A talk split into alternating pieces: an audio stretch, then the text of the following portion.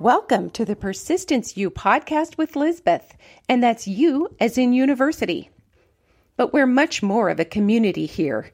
I'm your host, Lizbeth Meredith, author, speaker, and online teacher.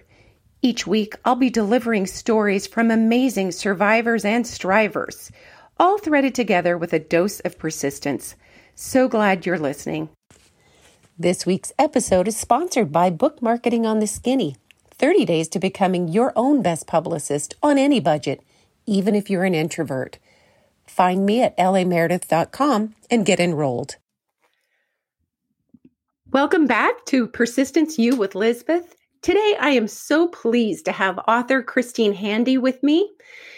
Before she was an author, she was many other wonderful things, such as a mother, she still is, a model, a very successful model. But life happens as it does to all of us. And Christine found herself in the throes of, of cancer. And she had a couple of choices to make. One would be to give up, and one would be to persist. And what she's done since the time, even though cancer has been a huge struggle, is pretty inspiring. So, thank you so much, Christine, for being with me today. Please tell us a bit about yourself and your story.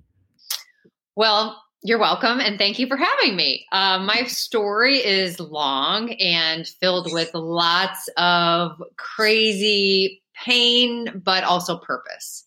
And I started modeling at a very young age, and I really truly believe that my identity in this world was what I looked like, and and that permeated in my life in, in all respects within my friendships within my um, obviously my career and within my family and and so ultimately, when I was diagnosed with cancer and I was facing losing my identity or the external part of me that was the only thing that I knew about myself, um, then I was really, uh, I don't know what the right word is, but devastated is comes to mind.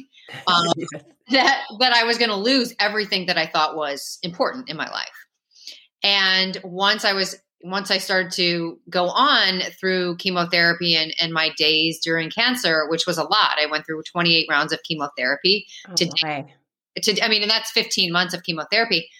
Um, I, the longer I went on, the more that I wanted to fight for my life. But in the beginning, I thought I had no value. And it's not so inherent just because of the modeling career. It was my self esteem that had just gotten had gotten kind of whacked at different points of my life and I wasn't working on my self esteem. I wasn't working on who I was inside. I was just kind of dismissing that. And so, you know, when you're faced with a life changing or a life ending illness, which it could have been both, um, you have to really make some just decisions about what you're going to do during that time and also moving forward. And I decided during that time when I ultimately started to fight for my life, I, I realized that people were watching. And I realized that that was an opportunity to show courage under this massive fire. And so when I started to show that courage, people started to pay attention about and they started to notice how I was reacting to this trauma, reacting to the pain. I was 41 years old. I had two young kids at home. And so how I was reacting to that was teaching other people. And so after I completed my chemotherapy, I decided, well, if I can serve during that type of illness and that type of painful situation, then there must be purpose in all of this pain. And I ultimately decided that that was what I was going to do moving forward was serve and be a leader and, and, and show people how do you really get through this type of illness or any illness, any trauma. Right. That is so inspiring and fantastic. You've done a lot with it. I know you serve on some boards, on some charities, and do a lot of mentoring. So, can you tell us about that? When did that begin? So I wrote my book in 2016, and I think that's what started all of this. I it took me a few years to get well. I was diagnosed with cancer in 2012, and my chemotherapy was completed in 2013. And in 2015, I had my last mastectomy. So it was several, you know, it was a few years after I was diagnosed that ultimately I was well. And then I wrote my book in 2015 and, and published it in 2016. And when I published it, I had no idea that I was going to have a career, speaking career. I just wanted to publish my story because I thought it had a lot of lessons that people could take from it. And once I published my book, I was so used to being in front of the camera, right, for 25 years as a model. Right. And I and I and people asked, and I was interviewed a fair amount in the beginning um, about my my book, and ultimately I was hired by several speaking agencies to start speaking and sharing my story. Oh, that's terrific. And so just one thing led to another eh, that had that snowball effect, right? But that I could have had that same effect in a negative way if I had chosen a different path. Right. And you know, a lot of people that I see now, just because I'm a, a breast cancer active speaker and activist and and uniter and and uh, I'm accessible to people. They tell me their stories and they want to talk about it. And a lot of people are very, very bitter, and I understand that. Um, but that's a choice that you make, and that choice has a lot of collateral effects, right? Their choice may have a different snowball effect than my choice and and I and I, although I respect both, I'm happy that I chose what I chose because really, when we story tell, even the good, the bad, and the ugly, we are shaping other people's existence because they might think they're completely alone in their pain or their trauma or in what they have had to go through. But when we're storytelling, either speaking or, or in writing, which I do both, then people will say to me, Well, I didn't know that anybody else felt that way. I didn't know that anybody else carried that feeling or guilt or shame or disappointment, eh, fear, whatever it is. Um, and so that gives light to somebody else's story. I love that you've also, like you said, you telling your story allows others to share theirs. Yes. And by you choosing not the path of bitterness, you've elevated yourself from victim to survivor. So you really are a cancer survivor. And I think a lot of times those terms get bandied about, but it's really an important distinction. You've yeah. made a decision in the midst of things you couldn't decide on, like getting cancer. That was not your choice. How you reacted to it, solidly your choice. Right. And what a wonderful and refining thing that that has been for you. That's fantastic, especially com- I do think coming from a modeling yes. the modeling world to this. That's a huge difference. So, do you have any fun stories about successes you've seen in like one of the charities? I've heard that you you were part of a wig charity, even.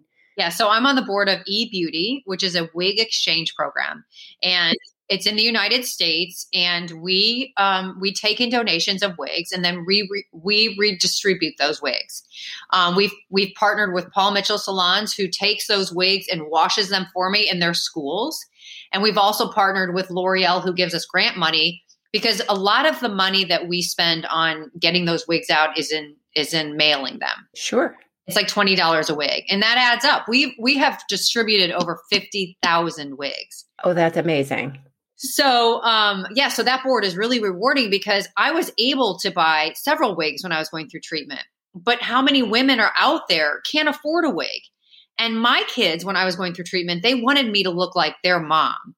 They wanted me to have a blonde wig. They wanted me, you know, they didn't want to see my bald head. Some other kids react differently, but mine were very adamant about they wanted to see me look like me when I really didn't look very much like me. But as much as I could, I tried.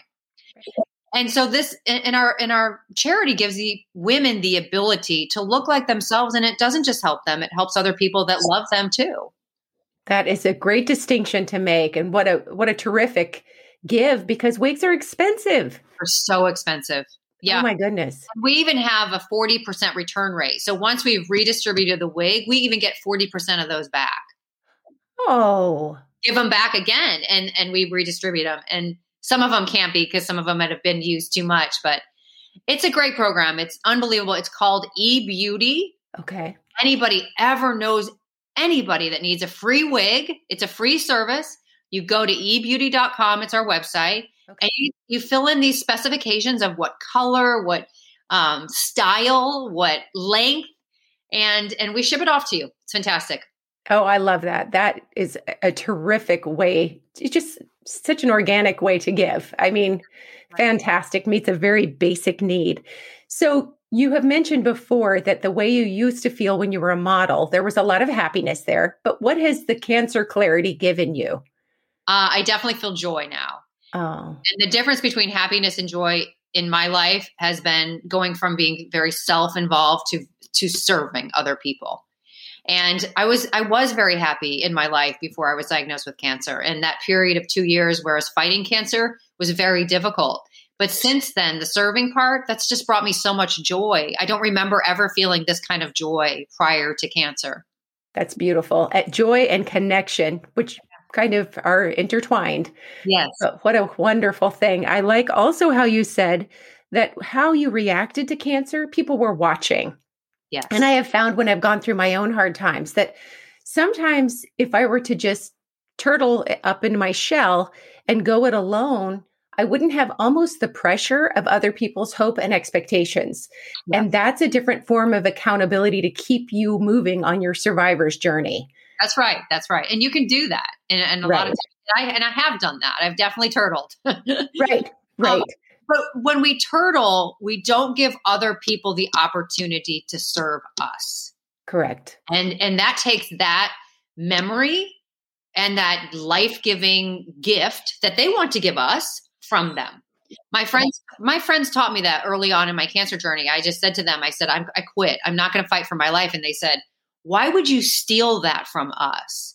We, wow. we want to be the hands and the feet of the Lord on earth for you right now. You're our Bible study. And if we can't serve God and we can't serve you, then you're stealing that from us.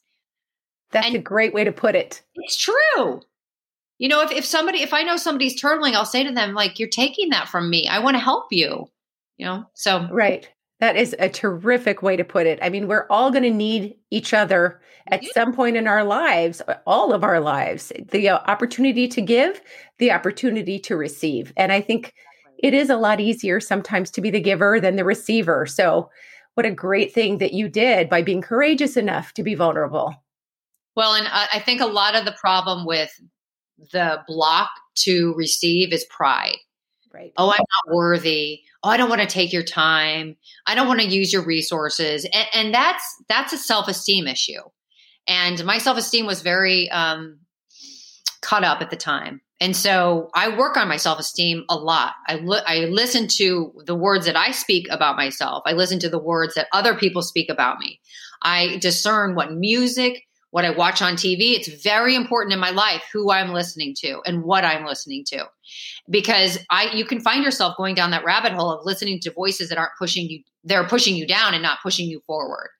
And so even myself I I, I was playing tennis the other day and I hit a bad shot and I was like, "How can you hit that bad shot?" And I stopped myself and I and I said to myself, "You can't talk like that to yourself." But it's in those moments of self-correction that can really change your life that's fantastic. And I love that you noted too what you watch and what you listen to constantly, especially during a time where most of us are very isolated. If all we've got running are negative messages, yeah. then there's not a lot of hope in that. Right. Yet if we make choices to see beyond that and do beyond that, then we're going to be much better off. Yeah, I would suggest getting some podcasts on your podcast list and and turn off the news. Yeah. We all know what's going on out there. We don't need to have it drilled into our head anymore. Right. Put, some, put something that's motivating, inspiring, uplifting, like like this. Listen to these on a regular basis. I listen to a podcast every single day. That's fantastic. And I am a big, you know, I love podcasts as well. It's such a terrific way to be focused, to learn, but also sometimes while you're doing other things with your life, you know, like folding laundry or yeah. taking a walk or whatever we can do. Yeah. So that's such good advice. I also know I can go down the rabbit hole if there's a reality show. I'm ashamed to admit this, but if there's like a really trashy show that has caught my attention, the next thing you know, I'll be binge watching it. Right. And there's nothing good that I take away from it. And I'll get more anxious. The next day, I'll be like, just more anxious and not feeling myself and thinking, I wonder why I'm like this today. And then thinking, oh, because I've immersed myself in conflict and frankly, things that didn't need to happen and values that I don't align with at all. And I've got and to stop. Got. And right. That, that, comparison game that we tend sometimes do. I don't do it anymore. Right. It even happens in the pain in the cancer industry and, and the trauma.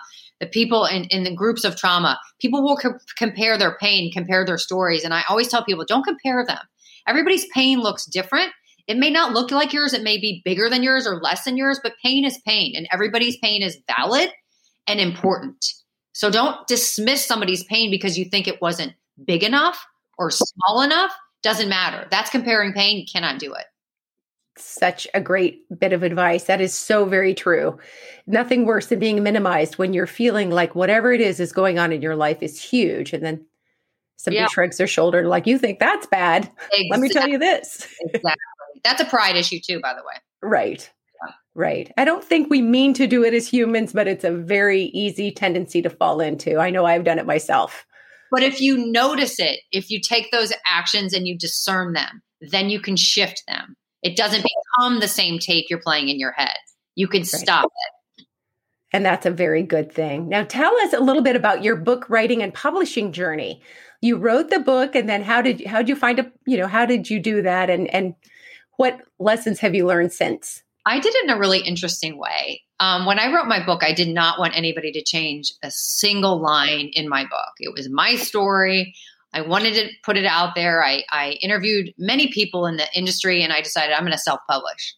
Um, and so I ultimately did self publish. And then about six weeks after it was published, a publisher approached me, third largest publisher in the country, Morgan James. And he, the, the CEO of the company, called me and said, We'd like to republish your book under our umbrella. We think we can get it out to different countries and, and, and be more accessible because we love your book. And so they republished it under in their publishing house. And they did. They got it out into different countries. And um, I think it's I when I was in Germany, I, I saw my book over there.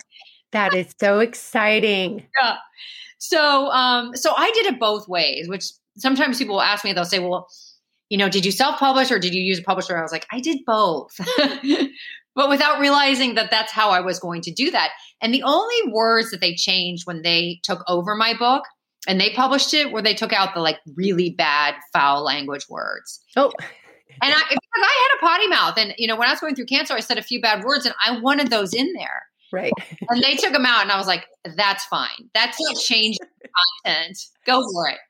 Oh, that is a good story. I like that because it's such a unique take on how you got your book out there. Right. Yeah.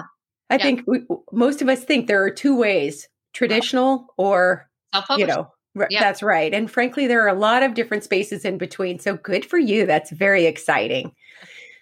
So, where will we be able to find you and how to listen maybe to some of the events that you've done or sure. where can someone book you find out more about your book let us know the place to find christine handy. Well you can start there because if you google christine handy a lot of stuff comes up. Fortunately for me there's no there is no bad stuff on the internet about me. Um, but I I spend a fair amount of time um, on my website and Instagram but I am on Facebook, I'm on Twitter, and it's all Christine Handy. On Instagram is Christine Handy One. Um, my website is www.christinehandy.com. Wonderful. YouTube, Christine Handy. I, I'm kind of Clubhouse, Christine Handy. I'm all over. I'm all over trying to feed people good advice, trying to serve people in every way that I can. Oh, that's so wonderful. I'm really, really glad that you're doing that and that you found the difference between the happiness and the joy factor, which is in, in serving. Yes. And that your identity is not any longer about how you look or how your modeling career is going. So that is just terrific. Thank you. I'm so appreciative to have you here today. And I'm going to have show notes so people will go to my website to find the show notes and um, and we'll be looking forward to what you're doing next. And by the way, are you still writing something new? I am. I wrote a second book about three years ago, but I haven't published it yet. Okay. Because I'm getting my master's degree right now at Harvard in creative writing and literature. And so I'm changing my book a little bit. And my my first book, Walk Beside Me, is also being made into a film called Willow the feature film. And so I was kind of waiting for the film to come out, although it's although it's been pushed back because of the pandemic. Um, but I kind of thought, well, I'll publish my second book when the when the film comes out. So the second book will be coming out probably within a year, and the movie probably a year ish. So I've got some big projects coming up, very exciting, and uh, you know, most importantly, I think they're projects that can really help people, help women specifically. Right. Well, fantastic. I can't wait to see what happens next, and hopefully, you'll come back as the second book is coming out. Okay. Yes. I'd love to keep in touch. And thank you so much. I hope you've enjoyed this week's show. Thank you for listening. If you have enjoyed it, feel free to leave a review. And if you've really, really enjoyed it, go ahead and subscribe. And I'll see you next week. Proud member of the Podnuga Network.